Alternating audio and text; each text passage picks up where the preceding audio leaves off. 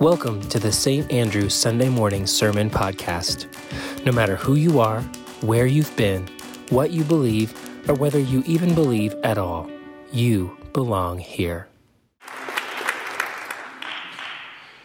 Beloved, as we wind up our series of Conjunction Junction, we will hear from the letter of First John. This short letter, known as First John, reaffirms the message of John's gospel in a changed context. While the author of this epistle is never identified by name, it is largely believed to have been written by John the apostle. The author of First John calls us to love one another that is, to love our siblings. But that was no easy task then, and it's not an easy task now.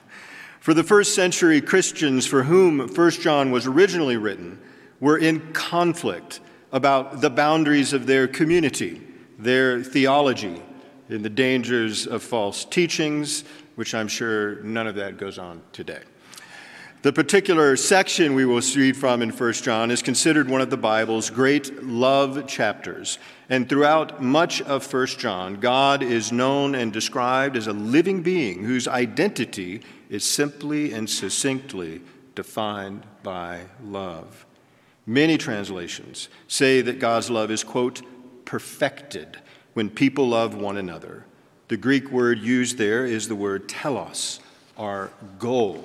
The idea is that God's love reaches its goal when it creates relationships of love with people and relationships among people. As an abstraction, love falls short of that goal. But when the love of God finds expression in human love, then and there the goal is reached.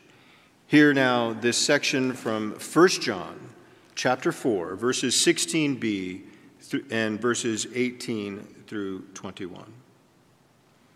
God is love, and those who abide in love abide in God, and God abides in them. There is no fear in love, but perfect love casts out fear. For fear has to do with punishment, and whoever fears has not reached perfection in love. We love because He first loved us. Now, those who say, I love God, and hate their brother or sisters are liars. For those who do not love a brother or sister whom they have seen cannot love a God whom they have not seen. The commandment we have from Him is this those who love God must love their brothers and sisters also. May God add a blessing to the reading of this word. Come, to tear down the walls I've built up, every wall I've built up, every wall I've built up. Cause you deserve every piece of my heart, every piece of my heart, every piece of my This morning we wrap up our Conjunction Junction series, and I know it's an, been an odd series in the sense that we're just looking at these little simple words that we find in Scripture that help us understand the activity of God in the world and in our lives, maybe in new ways that, that try to bring sort of disparate, uh, irreconcilable ideas together that maybe expand our understanding again of how God works. Um, before I get into this last sermon, I just want to emphasize once again that the season of Lent starts uh, this Wednesday. People often ask me, what is Lent and, and uh, when is Easter? And, and how do we figure out when Easter is? You may have noticed Easter doesn't always land on the same day of every year, that it, that it seems to sort of move around on our calendars from year to year. And of course, this is, um, we, we do everything we can as Christians to complicate things. And so uh, when people ask me, when does Easter begin? we say, well, it begins um, whenever the uh, first full moon of the spring equinox happens. And this is, tr- this is true. And people will say, well, so then it happens when there's a full moon. And I say, no, it's more complicated than that. It happens on the Sunday after the first full moon of the spring equinox. And people say, okay, so when does Lent start? And I say, well, it starts 40 days prior to that. And people say, well, so you just count back 40 days? I say, no, it's more complicated than that. You have to remove the Sundays from those 40 days. And the people will say, well, does that then get us on a Sunday? And I say, no, it's more complicated than that. It starts on a Wednesday because we like to comp. And then so they say, well, is it a happy day? No, it's more complicated than that. You show up and you get ash on your forehead and, and you think somber thoughts about your mortality. And, uh, and by then, people are so stressed out over trying to do the math that they uh, like to party the night before. And that's Fat Tuesday. That's why we call it Fat Tuesday. And some people will go all the way to New Orleans and have a night of debauchery. But here, we just have a night of short stack pancakes. And uh, we want to encourage you on that Tuesday to come. Tuesday, that's just a couple days from now, join us for a short stack. And, um, and we'll talk more about this crazy, complicated thing called Lent. Um, we're going to begin this sermon today with the question, Where are you from? You ever asked or been asked that question? So, where are you from? Isn't it one of the first questions you're asked when you, whenever you meet someone and they want to really get to know you? Uh, so, where are you from? Imagine for a minute that you, your spouse drags you uh, to a, a, some party or social event with people that you don't know, and, and she says, Pretend like you really want to be here. And so you meet a stranger, you shake hands, you exchange names, maybe you mention who you know or who you're with or uh, how you're really enjoying the shrimp cocktail with antipasto skewers and sun dried tomatoes because you're an introvert, right? And this is super awkward, and this stranger has cornered you, and you really just want to go home, right? But this stranger is a big time extrovert, and, and uh, he's not picking up on your overtly reclusive vibe and he really wants to be your new best friend. And so he asks you that really complicated but deeply personal question So, where are you from? And this is the exact moment when your night just got unbearably longer, right? Because naming where we're from and and, and, and, and the places we come from, the tribes, the, the families, the, the geography, it, it has a way of revealing so much about who we are, doesn't it? Our identity, our story a little bit, maybe, maybe even our values and worldview.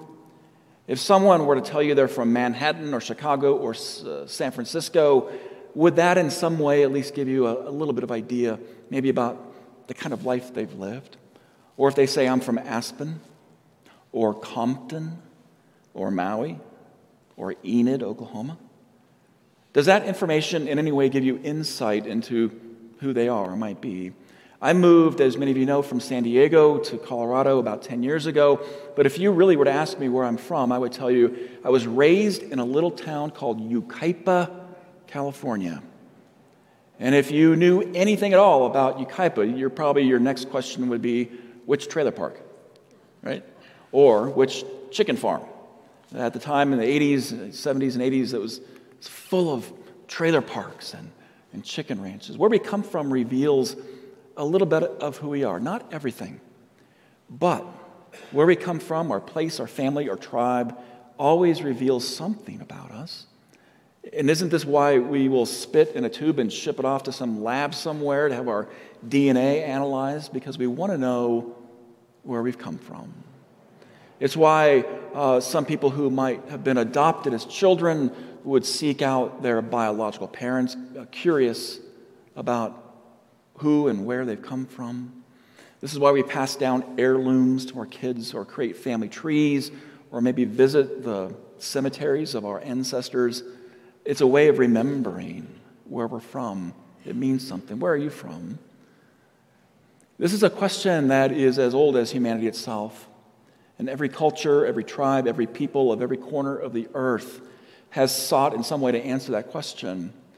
We all want to know our, what we call our origin story, and not just our personal origin stories, but we want to know uh, where that story goes all the way back in time so that we have a sense of where it all started for all of us together, where we all originally came from.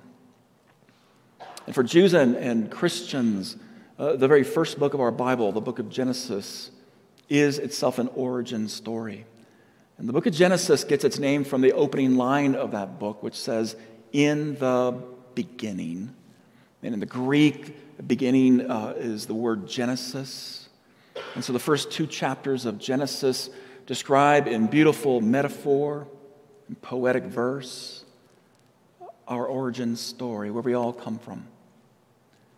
Now, there are two origin stories in Genesis 1 and Genesis 2, and these, both of them, were never meant to be taken literally.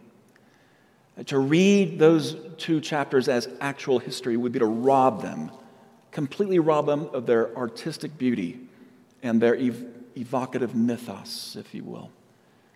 The Jews and Christians believe that these first two chapters in Genesis actually transcend historical fact because they are trying to reveal deeper, more enduring truths about where we come from.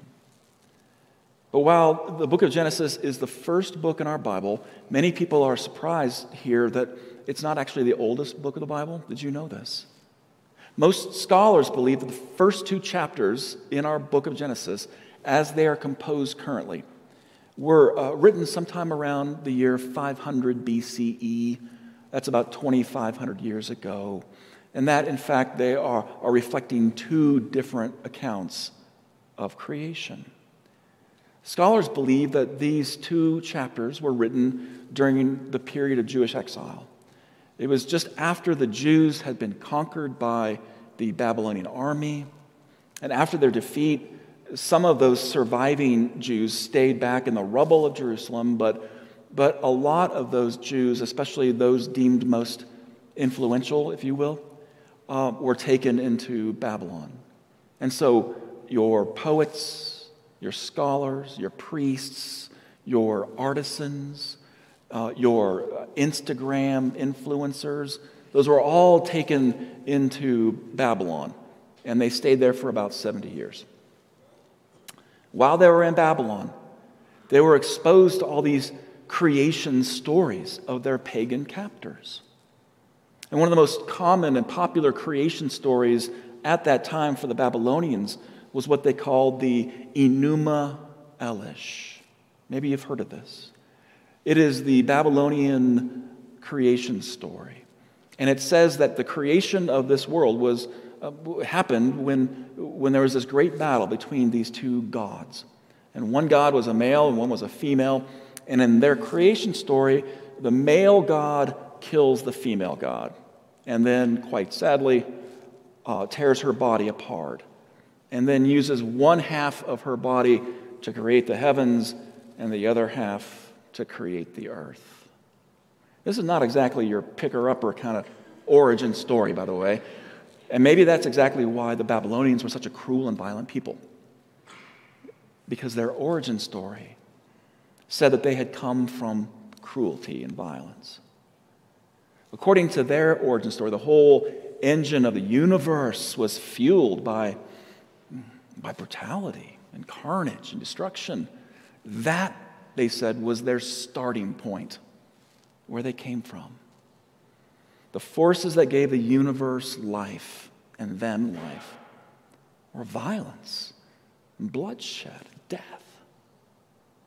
And so the Jews in captivity uh, began to hear and be exposed to these stories, and they decided, while in captivity, to record their own creation stories. Hear this they recorded them, they didn't invent them. They had begun to re- remember the stories that their ancestors had told them over the years. And this was all oral tradition. And so they began to write these stories down. And that is what we have 2,500 years later those first two chapters of the book of Genesis come from that experience of those Jews in exile who were trying to redefine their identity over and against a narrative of destruction that the, the Babylonians were perpetuating. Instead of stories about creation out of bloodshed and severed body parts, the Jewish captives wrote this elegant poem about a generous God who loves it so much that he breathes his very spirit into it.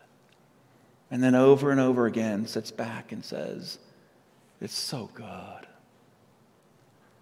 These, these became the origin stories that defined the captive Jews and gave them a unique identity uh, in, a, in a context uh, of many foreign influences.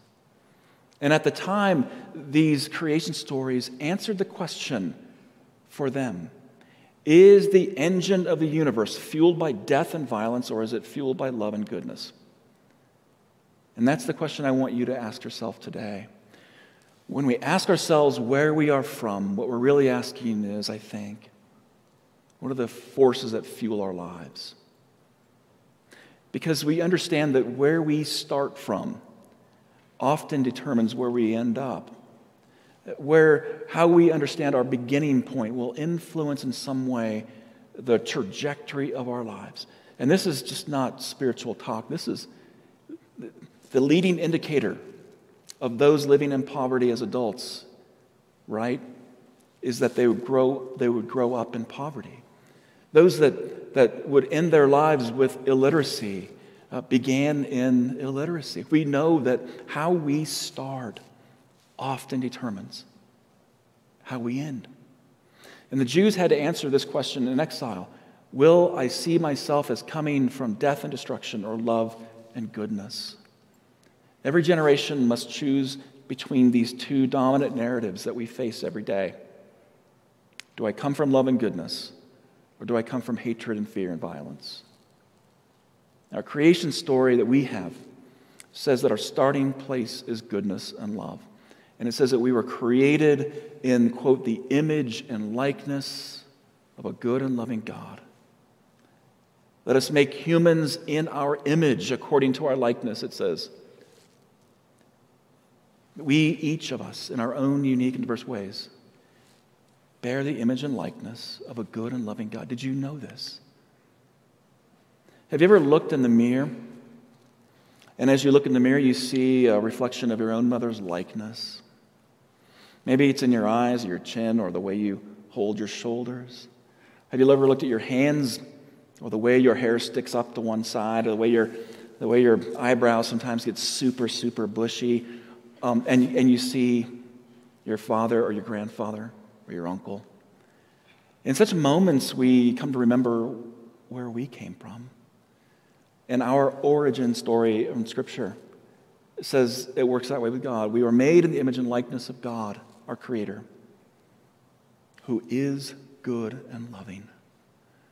And for centuries, there was a concept that developed out of this idea. It was called the Imago Dei. It's Latin, it, it, it, it becomes this foundational doctrine to both Judaism and Christianity. And the Imago Dei says we were created in the image and likeness of God out of love and goodness, which means that every time God looks at each of us, God finds us lovely and good. In the creation poem, Genesis 1, there's this beautiful sequence where, where God sits back each day at the end of uh, the creative act and calls it good. God creates light, and it says, God says it's good. God creates the sky, and God calls it good. God creates the seas, the, the vegetation, the earth, night and day, creepy, crawly creatures, then human beings, and then says it's good. And at the end of it, on the sixth day, just before the Sabbath, God looks back and says, It's all very good. Everything starts, our origin story is a place of goodness and love. And if that's true, that, we, that where we start from will inevitably shape where we're going, then our origin story that begins in love and goodness promises that as we live our lives, it will lead to fuller expressions of goodness and love. What First John calls perfection in love, over time maturity. But look, friends, while it sounds hopeful and logical, this is not the guiding narrative of the modern world for most of us. The image that we often have of ourselves is far different from the imago Dei. Uh, the image and likeness of God that makes us lovely and beautiful is so often obscured and disfigured by the forces of shame. Shame is a universal human experience. but it is not a product of the origin story of the Bible. It is not a characteristic of the Imago Dei. Many of you read Brene Brown. You know, you, she spent her whole career studying the destructive effects of shame on our lives. And she defines shame as the intensely painful feeling or experience of believing that we are flawed and therefore unworthy of love and belonging. In other words, something we've experienced or done or failed to do has made us unworthy of human and divine connection. We all experience uh, shame and guilt, but there's a difference between the two. Guilt, of course, comes to all of us, and it's often helpful. We blow it, we do harm to ourselves or to others, we trip up, mess up, stumble, and we experience that remorse or sadness that comes from doing something we wish we hadn't have done. And what guilt says to us is what you did was wrong. And that is a catalyst for many of us for change and reconciliation and transformation. Uh, guilt reminds us you can do better. And who among us doesn't need to hear that sometimes? But shame is different. Shame is that harsh inner critic inside of us that tells us you're just not good enough, regardless of how hard you try. And instead of telling us what you did was wrong, what shame says is who you are is wrong. And shame comes from forces within us and forces outside of us, but it never, ever comes from God.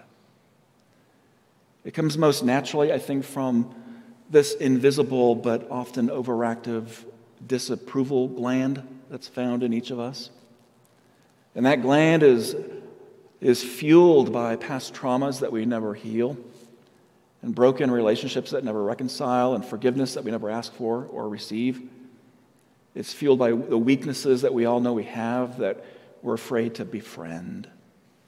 It comes from shadows that, that are in each of us uh, that, that we keep from the light of God's grace. And this disapproval gland, it becomes so overactive for us that we allow it to control our lives and the way we see ourselves and the way we see God and the way we see others as unlovable until eventually we convince ourselves that we're just too flawed to be fixed. But this kind of shame, we all know, can be healed if we're daring enough. We can be in the spaces of good people and good places where, uh, like this, where grace abounds in community and accountability. We can heal it through prayer and through therapy, through honesty, through 12 steps. But what makes this shame, I think, all the more unbearable for us is what I would call toxic Christianity. There's nothing more dominant right now in the Christian communities of this world than this idea of shame and how God finds us inherently disappointing. For too many Christians, this narrative of divine disappointment and dis- disapproval becomes the or- origin story, if you will. Uh, it's been handed down over the centuries in the form of a doctrine that has come to be known as original sin. And the original sin stands in direct contradiction to the more important doctrine of Imago Dei. Did you know the phrase original sin doesn't even occur anywhere in the Bible? It is actually completely rejected by all forms of Judaism. It is a uniquely Christian invention and mostly a toxic one. The concept of original sin comes from a single verse found in Paul's epistle to the Romans, in which Paul references the story in Genesis 3 when Adam famously disobeys God's command to, quote, not eat of the fruit of the tree of knowledge. You know the story. In this one verse, Paul implies that this was exactly the moment in history when sin and death entered the world through Adam's one willful act of disobedience. Later on, uh, a wonderful man, a bishop by the name of Augustine, who contributed greatly to Christian theology, he coined this concept original sin. And Augustine said that the very moment that Adam ate of the forbidden fruit, all humanity, all of us, became fallen in nature. Adam's sin, he said, was the original sin that now permanently separates us from God, so that the, every one of us here uh, are born into this world fallen, broken, unworthy. Even babies, the moment of their first breath. Even toddlers in cute little onesies, they're corrupt. And much later, Calvin came along. He, he kind of piled on. He said that uh, um, ever since Adam's act of disobedience, we suffer from what he called total depravity. And those in the evangelical movement today must subscribe. That's the first doctrine T, total depravity. God's wrath, it says, is ever against us. And there is nothing by our own power we can do to appease God, to eliminate the wrath and bridge the gap between us and God, except one thing, and that is to accept Jesus as our Savior and the atoning sacrifice for the punishment that each of us deserve. Wesley, by the way, also added to this, and that's not very helpful. But over the centuries, original sin became Christianity's dominant origin story. Christians completely skipped over the love and goodness that we find in Genesis 1 and 2. And we went straight to the sinfulness of Adam's disobedience in Genesis 3. And when we did that, we forsook Imago Dei and chose original sin. And we stopped seeing ourselves as created in the image and likeness of a good and loving God. And we grew deaf to that pronouncement of God that says, We're all good. And in doing so, we turned God into a judge and a punisher instead of a creator and a lover. And then we turned Jesus into the solution to our shame and our sin instead of the way, truth, and life by which we can transform our sin and shame. Don't get me wrong, sin abounds, it is our reality. I just don't think we have to scapegoat one guy thousands of years ago. Maybe this is why there are so many unhealthy and unhappy Christians today. And maybe this is why there are a growing number of ex Christians today. And worse, maybe this is why more and more people are just rejecting it because they don't want to be a Christian if that's what it means to believe. Because if we start from a place of sinfulness and divine disapproval, we'll likely just end there as well. If we don't begin from a place of love and goodness, it's hard to be perfected in love and goodness. If we turn Jesus into the mere solution to our problems, we will never, ever grow up enough to transform our problems by the power and grace of Christ. Instead, we will only perpetuate and transmit those problems onto others. And this is the message of 1 John you heard Reverend, Jerry preach. God is love, and those who abide in love abide in God, and God abides in them. And there's no fear in love, no fear. But perfect love casts out all fear, for fear has to do with punishment. And whoever fears has not reached perfection in love. And here's our conjunction. He says, We love because He loved us first. You know that God is too busy loving you to ever feel disappointment in you? I mentioned David Roche before. He's a, a wonderful man in his late 60s now. He um, is the self proclaimed pastor of what he calls the Church of 80% Sincerity. You're probably thinking that might be, a, might be a good church to join. His mission is to help people believe that they are loved and lovable at least 80% of the time, and who couldn't relate to that? And he uses his own life story to tell that uh, message. He was born with a large benign tumor on the bottom left quadrant of his face. As a baby, they removed it and they hit it with radiation, and it prevented his face from growing and gave him all these plum colored scars. Uh, now he's late in his 60s. He speaks all over the country about the hidden, scarred parts of each of us and the fear and the shame that we carry around because we think we're unlovely. And he says that every one of us have this fear, whoever we are, of being unworthy and unlovely. And he says countless times every day we are, we are driven to moments of despair when we think that we don't belong and that we're not lovely enough. But he says every person, no matter what their appearance, must reach the point of self acceptance. And that's the magical moment and the key to living an integrated and full life. This is the good news that comes from 1 John 4. It says we can have and find self acceptance and the acceptance of others that we find unlovely because God loved us first, and we can, we can love ourselves. We can love others because from the very beginning, our origin story begins in love and goodness and not fear and hate. This is the last and the most important of all the conjunctions because. But maybe it's the hardest to accept. Our takeaways for today our starting point is divine love and goodness. We each bear the unique image and likeness of God, and we can find love for ourselves and others because God loved us first. Amen. Thanks for tuning in to this week's podcast.